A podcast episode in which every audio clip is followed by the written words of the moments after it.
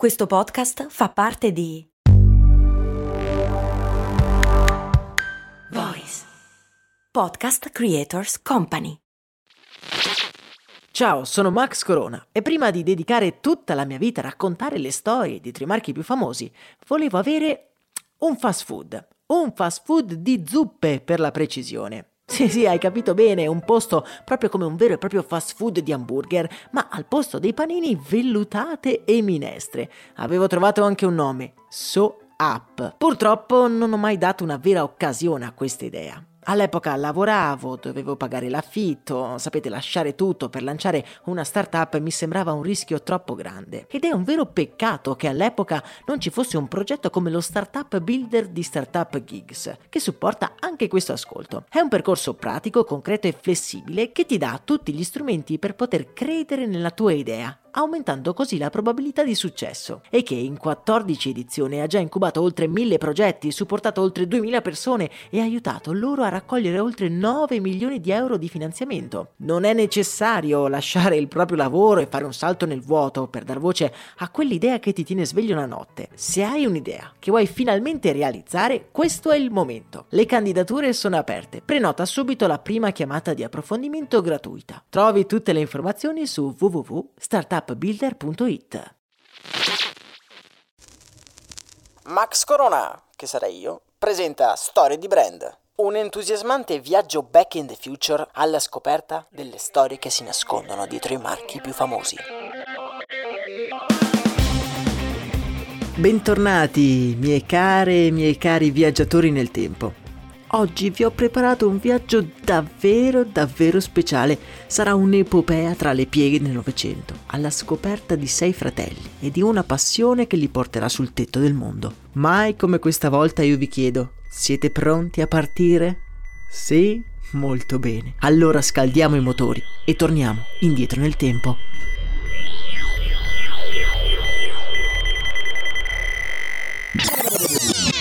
Campagna messinese, 1927, Italia. Ah, il caldo sole della Sicilia! La nostra macchina del tempo ci ha trasportati nel bel mezzo di una strada deserta immersa nella campagna. Ma chissà perché. La curiosità si mischia all'inquietudine di non sapere in che direzione muoversi. Ci giriamo a destra e poi a sinistra, ma non ci sono cartelli e la strada sembra perdersi fra le curve dolci che tagliano le colline circostanti. In lontananza, però, sentiamo un rumore. È ancora lontano, ma riusciamo a percepirlo chiaramente. È il rombo di un motore. Incuriositi ci voltiamo e un puntino nero si dipinge all'orizzonte. In una nuvola di polvere 2 vecchie automobili da corsa si stanno avvicinando a grande velocità. È chiaramente una gara di corsa senza esclusione di colpi. Le 2 macchine si danno battaglia tra le colline. Ora riusciamo anche a distinguerne i colori. Una è rosso acceso, mentre l'altra è blu scuro, quasi nero. La rossa è saldamente al comando, ma ecco che la blu la attacca all'interno, guadagnando la prima posizione. Ormai sono vicine, si distinguono chiaramente i piloti che con il viso coperto di polvere cercano di domare la belva imbizzarrita che si trovano in mano. È una corsa testa a testa, ma chi riuscirà a vincere? Chi arriverà per primo, la rossa oppure la blu? Proprio mentre ci affollano queste domande, qualcosa di imprevedibile accade. La rossa prende una buca inaspettata e il pilota al comando perde il controllo del mezzo, finendo fuori strada. Per colpa dell'alta velocità la macchina si inclina pericolosamente fino a capovolgersi sottosopra 1, 2, 3, 4 volte, fino a fermarsi in una nuvola di fumo nero. Il sangue ci si gela nelle vene. L'auto continua a fumare. Le ruote girano pigre e noi non riusciamo a staccare gli occhi da quella vettura malconcia, attenti a non perdere qualche movimento al suo interno. Man mano che ci avviciniamo, l'auto da corsa sembra sfocarsi alla nostra vista e un ticchettio lontano ci fa capire che il nostro viaggio non è ancora finito. Ma noi dobbiamo sapere come sta il pilota, chi è e perché è così importante per la nostra storia. Queste domande troveranno presto risposta, ma adesso è ora di tornare indietro nel tempo e di capire dove tutto è iniziato.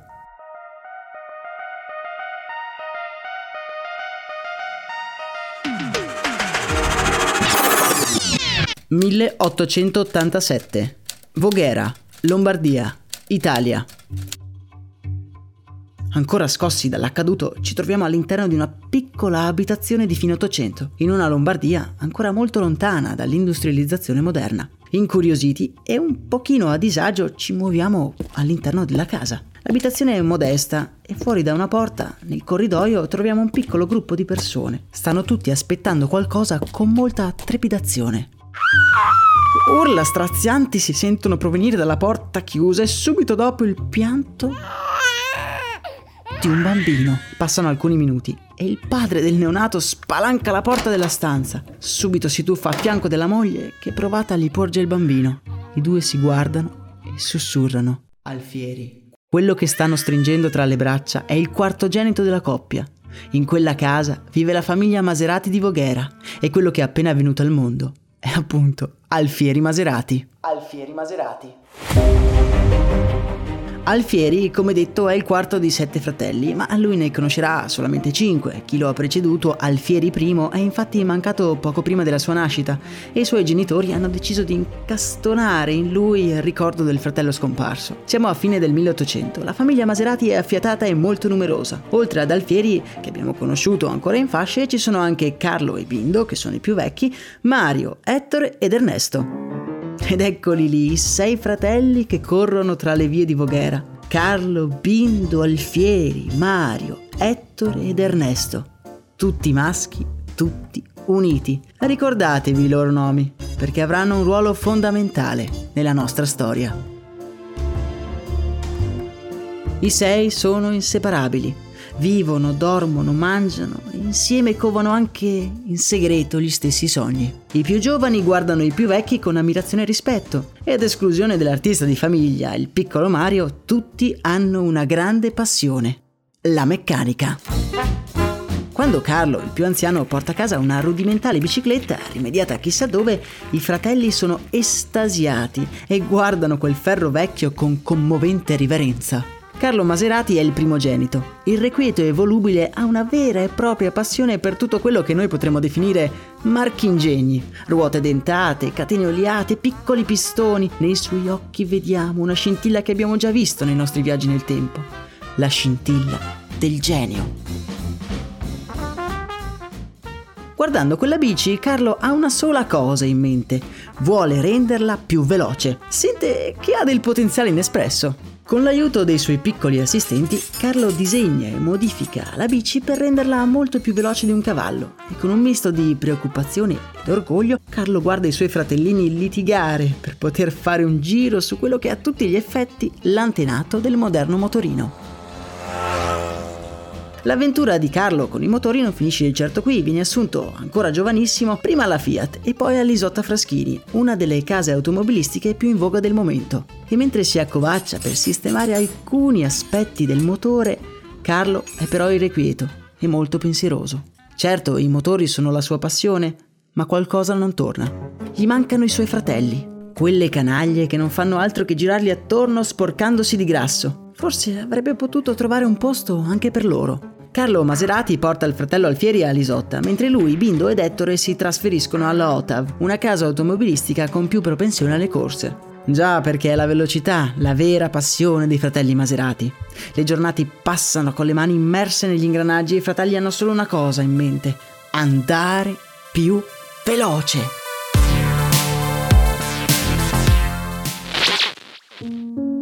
Purtroppo, prima che il nostro Carlo possa cominciare a correre, il suo cuore si ferma. Siamo nel 1910 e la tubercolosi è un avversario troppo forte e anche il più vecchio dei fratelli Maserati è costretto ad arrendersi alla sola età di 29 anni. La famiglia è distrutta. I fratelli si ritrovano tutti a Voghera, nella casa di famiglia. E proprio quel giorno, guardandosi negli occhi, decidono che non si sarebbero mai più separati. Malgrado il fratello maggiore sia Bindo, quello più simile a Carlo è proprio Alfieri. Ve lo ricordate, vero? Il piccolo neonato che abbiamo visto nascere all'inizio del nostro viaggio. Ora ha 23 anni e come suo fratello maggiore è appassionato di motori e ossessionato dalla velocità. Nel 1902 aveva raggiunto Carlo all'Isotta Fraschini e seppur sentendo il bisogno di ricongiungersi ai fratelli, decide di sfruttare appieno l'esperienza in quella che è a tutti gli effetti una delle più importanti fabbriche automobilistiche d'Italia. Alfieri così comincia a viaggiare, Europa, Stati Uniti, Sud America, è un vero e proprio giramondo. Da ogni viaggio torna con un tassello in più, una visione nuova, si sta preparando per riunire di nuovo la famiglia. Gli serve solo il tempo di prepararsi. Il mondo, si ritrova a pensare, deve essere pronto per accogliere i fratelli Maserati. È il 1914 quando un visibilmente emozionato Alfieri si passa la mano tra i capelli e comincia un discorso davanti ai fratelli Bindore, Ettore ed Ernesto, e quel giorno c'è anche Mario, l'artista. Voglio aprire un'officina a Bologna e vi voglio tutti con me, solo uniti possiamo farcela. Per i fratelli è un sogno che si avvera. È il 1° dicembre del 1914 quando con un gesto secco Alfieri Maserati alza la saracinesca dell'officina Alfieri Maserati di Bologna.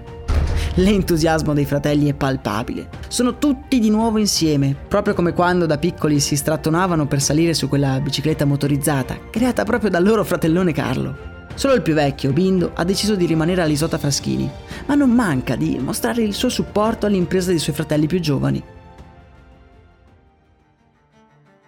Purtroppo, l'entusiasmo dei fratelli non dura molto. Siamo nel 1915 e la prima guerra mondiale è alle porte. È una guerra atroce che non risparmia nessuno. Entra nelle case e si prende tutti, giovani e vecchi. Anche i fratelli Maserati partono uno alla volta per il fronte. Sono anni bui, in cui la vita è appesa a un filo invisibile. Nel 1918, però, la guerra finisce. L'Europa è profondamente provata dal conflitto, ma incredibilmente tutti i fratelli sono illesi e speranzosi ritornano in officina. Alfieri è pieno di entusiasmo. Durante la guerra è riuscito a farsi dei nuovi clienti e la sua officina comincia subito ad ingranare. Mentre guarda i fratelli armeggiare con paraurti e carrozzeria, ha solo una cosa in mente. È un Maserati e lui vuole correre. Per farlo gli serve un'auto all'avanguardia, un'auto che gli permetta di sbaragliare la concorrenza.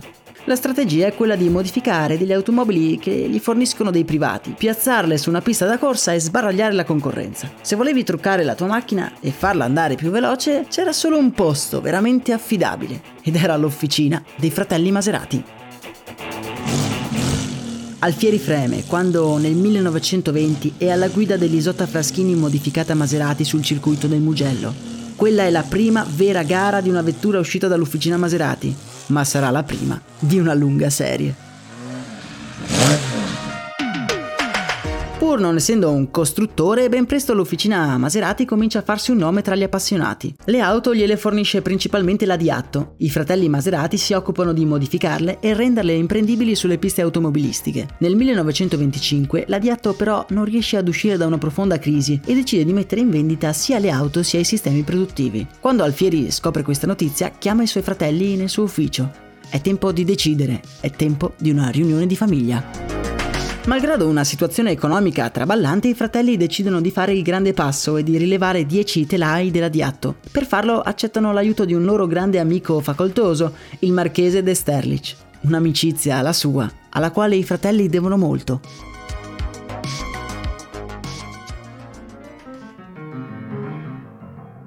Siamo nel 1925, i fratelli Maserati si stanno facendo un nome nel mondo delle corse. Per la prima volta senza una casa madre a cui fare riferimento, i nostri protagonisti lavorano giorno e notte per dare sfogo alla loro vena creativa.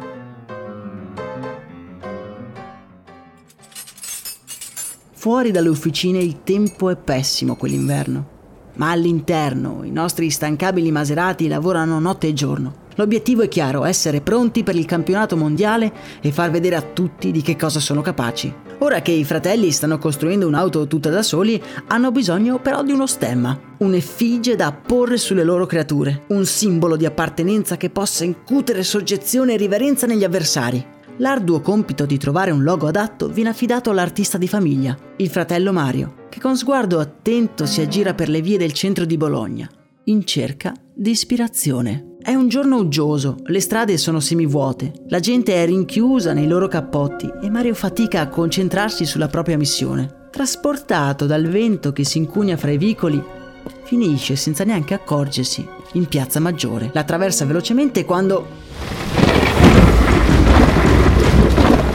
Un fulmine illumina la piazza e la statua di Nettuno si staglia dinanzi al nostro protagonista.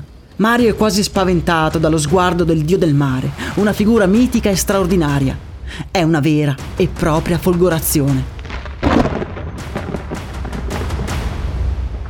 Mario si precipita a casa e senza neanche togliersi gli abiti bagnati comincia a disegnare quello che diventerà il simbolo della dinastia dei Maserati. Semplice e diretto, le sue linee sinuose ma appuntite a ricordare la tagliente potenza delle auto. Un simbolo che richiama la città da dove tutto è partito. L'emblema lucido e letale viene apposto con orgoglio al centro del muso della prima vettura realizzata dalla Maserati.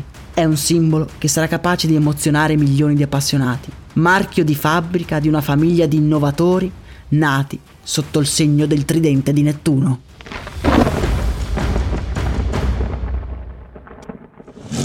Una monoposto affusolata, un missile aggraziato, la prima auto Maserati che il 25 aprile ruba l'occhio a tutte le vetture posizionate sulla griglia di partenza nel campionato mondiale automobilistico del 1926. Linee pulite, ma tutt'altro che ordinarie. È un concentrato di potenza selvaggia. È la Tipo 26. È nettamente la migliore auto che c'è in gara e Alfieri la guida spesso verso il successo. La velocità è il suo elemento, il tridente disegnato dal fratello Mario non potrebbe essere un simbolo più appropriato. Arcigno, potente, letale. Nei ritrovi non si parla d'altro e la creatura dei fratelli è avvolta da un'aura quasi mistica, anzi mitologica, come a richiamare quel Nettuno che guarda tutti dall'alto dell'omonima piazza a Bologna. La Maserati domina ogni gara a cui partecipa, mettendosi dietro sia le temibili tedesche sia le eterne rivali italiane dell'Alfa Romeo. E soprattutto l'odiato cavallino rampante del vicino di casa, Enzo Ferrari. Ormai si corre in tutta Italia, i fratelli non si perdono una gara. Campania, Lombardia, fino ad arrivare alla mitica Sicilia, una terra di sole e di mare in cui il tridente di Nettuno si sente a suo agio, correndo tra i templi della Magna Grecia. È un caldo pomeriggio di giugno, quando vediamo sfrecciare per le strade sterrate appena fuori Messina una ruggente Tipo 26 con alla guida un volto che ormai abbiamo imparato a riconoscere. È Alfieri Maserati. E purtroppo non è l'unica cosa che riconosciamo. Un'aurea di angoscia ci attanaglia il cuore. Questa è esattamente la stessa scena a cui abbiamo assistito all'inizio del nostro viaggio. E se vi ricordate, quella corsa tra le colline non avrà un lieto fine. Alfieri Maserati, alla guida della sua Tipo 26, sarà vittima di un terribile incidente. Il comunicato della Gazzetta dello Sport richiama il popolo sportivo a un momento di preghiera. Alfieri non è in buone condizioni, ma è vivo. Comincia così la corsa più importante, la corsa in bilico tra la vita e la morte. Mentre il leader carismatico della famiglia lotta per la sopravvivenza, alla Maserati ci si accorge di un fatto preoccupante. Le vittorie in pista hanno di fatto tolto l'attenzione ad un aspetto essenziale per il business. I fratelli sono dei veri e propri malati di meccanica. Tutti i loro sforzi sono votati alla velocità. E se da una parte gli investimenti pagano in termini di vittorie, dall'altra l'azienda manca di un certo equilibrio gestionale. I problemi economici si sommano a quelli familiari. Dopo aver lottato per anni, Alfieri perde la corsa più importante. E una lunga processione passa il 3 settembre del 1932 tra le vie di Bologna. I Maserati sono una grande famiglia, ma lo è tutto il mondo dell'automobilismo. Rivali in pista si stringono in un unico abbraccio attorno alla famiglia Maserati. Seguendo la sua vena pratica ed innovativa, Alfieri ha saputo cogliere il meglio da ogni situazione ed è riuscito a riunire i fratelli sotto un unico grande stemma, il tridente di Nettuno. La genuina passione di Alfieri è travolgente e quel giorno le monoposto passano con i loro rombi sommessi. È morto un pilota e alla cerimonia partecipano anche tutti i rivali di sempre. Enzo Ferrari mette da parte la rivalità e accompagna la bara di quell'uomo capace di lasciare il segno indelebile nel mondo dell'automobilismo. L'eredità lasciata da Alfieri è pesante, i fratelli rimasti si guardano con aria battuta. Forse è arrivato il momento di abbandonare le corse. Piano piano però i fratelli si rendono conto che la famiglia ha sì perso un membro, ma non dobbiamo dimenticarci che negli ultimi anni è nata una nuova componente, la sorella che non hanno mai avuto. Ormai la Maserati fa parte della famiglia e non possono di certo abbandonarla. A sancire il ricongiungimento della famiglia c'è anche il ritorno dell'ultimo fratello rimasto lontano, Bindo, che avendo percepito la difficoltà dei fratelli non ci pensa due volte a lasciare il posto di lavoro stabile per fare la sua parte nell'impresa di famiglia. Venuto a mancare Alfieri è ora di eleggere un nuovo presidente. La scelta più ovvia forse sarebbe Bindo, ma alla fine l'onere e l'onore della presidenza ricade su Ernesto, il più piccolo e forse il più entusiasta di tutti. Come abbiamo potuto capire, i fratelli hanno solo una cosa in mente: l'innovazione tecnologica finalizzata alla velocità. Serve però trovare una soluzione per dare equilibrio gestionale all'azienda e sistemare una situazione economica traballante. A pochi chilometri di distanza, a Modena, un industriale di successo di nome Adolfo Orsi segue con interesse le gesta dei fratelli e, venuto a conoscenza delle loro difficoltà economiche, li convoca nel suo ufficio a Modena. Adolfo Orsi sta cercando delle nuove strategie di pubblicità e, malgrado il suo totale disinteresse per l'argomento, non ha potuto fare a meno di notare come stia crescendo il fermento attorno alle corse. Ernesto, Ettore e Bindo Maserati sono scuri in volto quando entrano nell'ufficio del commendatore Rossi. Loro non appartengono a quell'ambiente. Scrivanie di mogano e posacenere in argento. Loro sono meccanici, progettisti, piloti, vivono di suoni e di polvere, vivono di strada. Benvenuti, è un onore conoscervi. Le vostre imprese sono già leggendarie. Improvvisamente l'umore dei fratelli cambia radicalmente. Il commentatore è uno di loro, non tanto per la passione per le corse, quanto per il modo di trattare le persone prima e gli affari poi. La sua trasparenza e autenticità trovano terreno fertile nelle menti dei nostri costruttori. E quel giorno prende piede un'idea che sembrava irrealizzabile non più tardi della mattina precedente. Vendere l'officina Alfieri Maserati, quell'attività che porta il nome del loro fratello morto, quel marchio che ormai a tutti gli effetti è un componente della famiglia.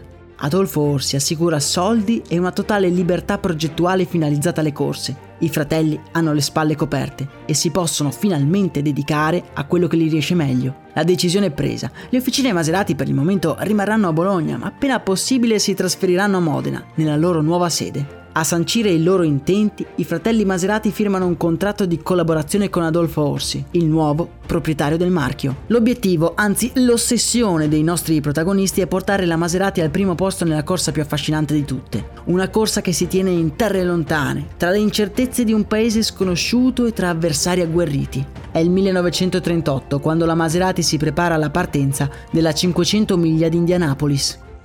L'auto scelta è una Maserati 8 CTF. Che si prepara in asta di partenza il 30 maggio del 1939, con alla guida il pilota statunitense Wilbur Shaw.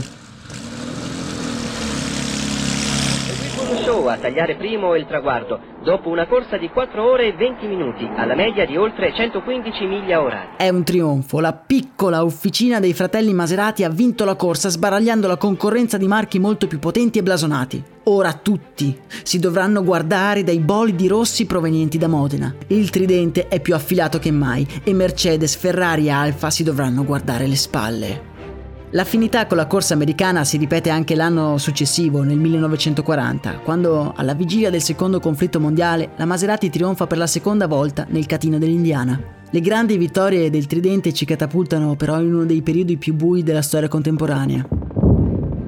La seconda guerra mondiale mette in ginocchio sia l'azienda sia anche il tessuto sociale italiano. Al termine del conflitto, le aziende del commendatore Orsi, l'uomo che ha rilevato l'impresa dei fratelli Maserati e che aveva assicurato la stabilità economica del brand, entrano in crisi tra scioperi e mobilitazioni sociali. In questo clima teso, la Maserati però rimane miracolosamente competitiva su tutti i tracciati, guidata dalla genialità dei fratelli. Le cose stanno però per cambiare. I fratelli nel 1937 hanno firmato un accordo con il commendatore Orsi della durata di 10 anni e ora nel 1947 un dubbio sinistro si insinua tra i nostri protagonisti.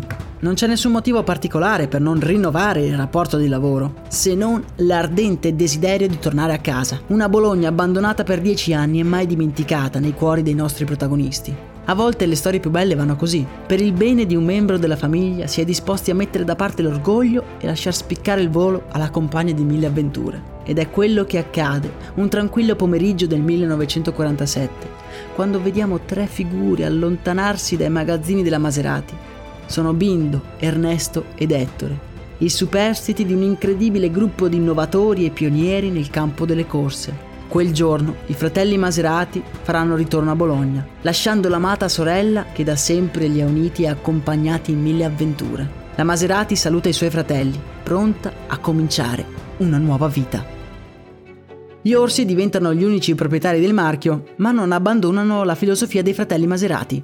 Nel 1954 e nel 1957, alla guida della Maserati 250F, il mitico Juan Manuel Fangio vince il titolo mondiale, facendo della Maserati l'unica monoposto italiana a trionfare oltre alla Ferrari. Stessa auto che vedrà debuttare la prima donna in Formula 1, Maria Teresa De Filippis. I nuovi proprietari, e gli Orsi, sono prima di tutto uomini d'affari e cercano di portare la filosofia del tridente alla portata di tutti. Cominciano così i preparativi per svelare al mondo la prima auto prodotta sia per la pista che per la strada, aggressiva, elegante e sinuosa allo stesso tempo. Le sue forme sono qualcosa di mai visto prima. Esagerate e innovative, rimangono impresse nella mente in un concentrato di irresistibile eleganza. È la Maserati A6500, l'auto che segna l'inizio di una nuova era, e proprio quando la Maserati vince il suo unico titolo mondiale di Formula 1, decide di abbandonare le corse per dedicarsi esclusivamente alle vetture stradali. In via Ciro Menotti, sede storica della Maserati di Modena, c'è entusiasmo e aria di rinnovamento. La missione è quella di conquistare le strade di tutto il mondo e per farlo serve un'auto nuova. La A6 è stata un discreto successo, ma serve qualcosa di diverso, serve un'idea. I motori Maserati sono invidiati da tutti e fare una macchina sportiva sembra la scelta più naturale, ma il nuovo management del tridente non riesce a togliersi dalla testa un'idea pazza ma affascinante allo stesso tempo: mettere il motore di un'auto da corsa in una berlina, un'auto potente, veloce ma irresistibilmente elegante allo stesso tempo. Questa è l'idea di base che diventerà l'auto simbolo della Maserati nella seconda metà del Novecento. È il 1963 quando esce sul mercato la Tipo 107, meglio nota con il nome di Maserati 4 Porte.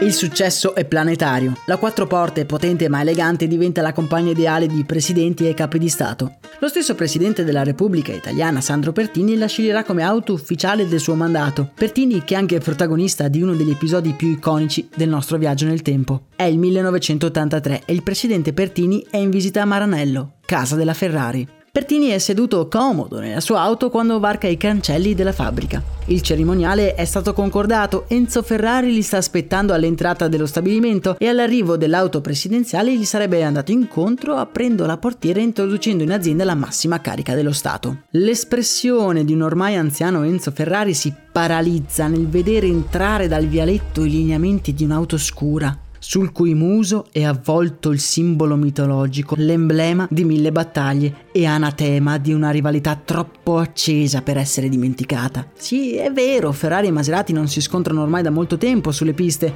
ma Ferrari è come paralizzato, non può cedere a quel ricatto morale, non può accettare di aprire la portiera di una Maserati e non importa chi diavolo ci sia dentro. L'imprenditore rimane immobile, con lo sguardo fisso sulla quattro porte del presidente. Pertini intanto è seduto sul sedile posteriore ed aspetta che la porta si apra per incontrare il grande e famoso Enzo Ferrari. Enzo Ferrari non si è mosso, non ha fatto un passo nella direzione del suo presidente, ma ormai anche Pertini è passato in secondo piano. Ferrari ha occhi solo per quel tridente che ha risvegliato in lui un'antica rivalità.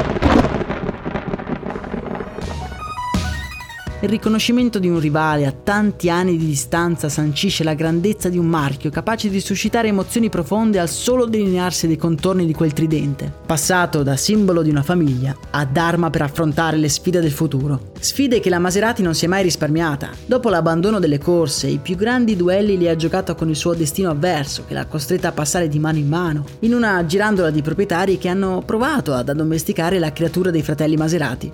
Dalle mani dell'amico Orsi passa nel 1968 alla Citroën, per poi finire sotto l'ala del magnate argentino De Tomaso.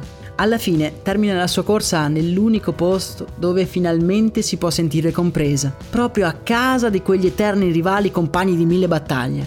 La Fiat rileva l'azienda e la accosta proprio alla Ferrari, in modo che i due campioni possano finalmente giocare nella stessa squadra. Malgrado la sua vita turbolenta, il tridente ha sempre suscitato un'aurea di riverenza. Audacia e visione verso il futuro sono sempre rimaste racchiuse in quel simbolo impossibile da dimenticare. Ernesto, Bindo ed Ettore Maserati, dopo aver lasciato Modena e la Maserati, fondano un'altra casa automobilistica, la Osca, e purtroppo non raggiungeranno mai i successi ottenuti con il tridente. Oggi la Maserati sta attraversando un periodo di profondo rinnovamento, abbracciando nuove tecnologie, nuovi mercati nel segno di un design e una filosofia in piena continuità con il pensiero di un gruppo di fratelli che, tra le pieghe del Novecento, hanno creato un mito e ispirato generazioni di sognatori a guardare oltre i propri limiti. E la prossima volta che per strada vi capiterà di incrociare lo sguardo con un tridente Maserati, ricordatevi che tutto è iniziato da un gruppo di geniali fratelli che litigavano per una bicicletta.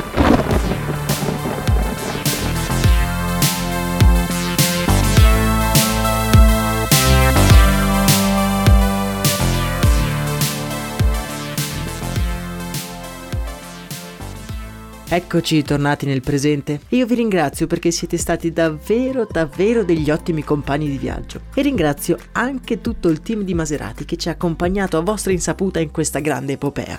Per altri contenuti esclusivi ed inediti io vi rimando alle nostre pagine Instagram e al nostro canale Telegram che trovate nella descrizione di questo episodio. Dandovi appuntamento al prossimo viaggio nel tempo, vi abbraccio e vi saluto. Io sono Max Corona e questo, come sapete bene, è Storia di Brand.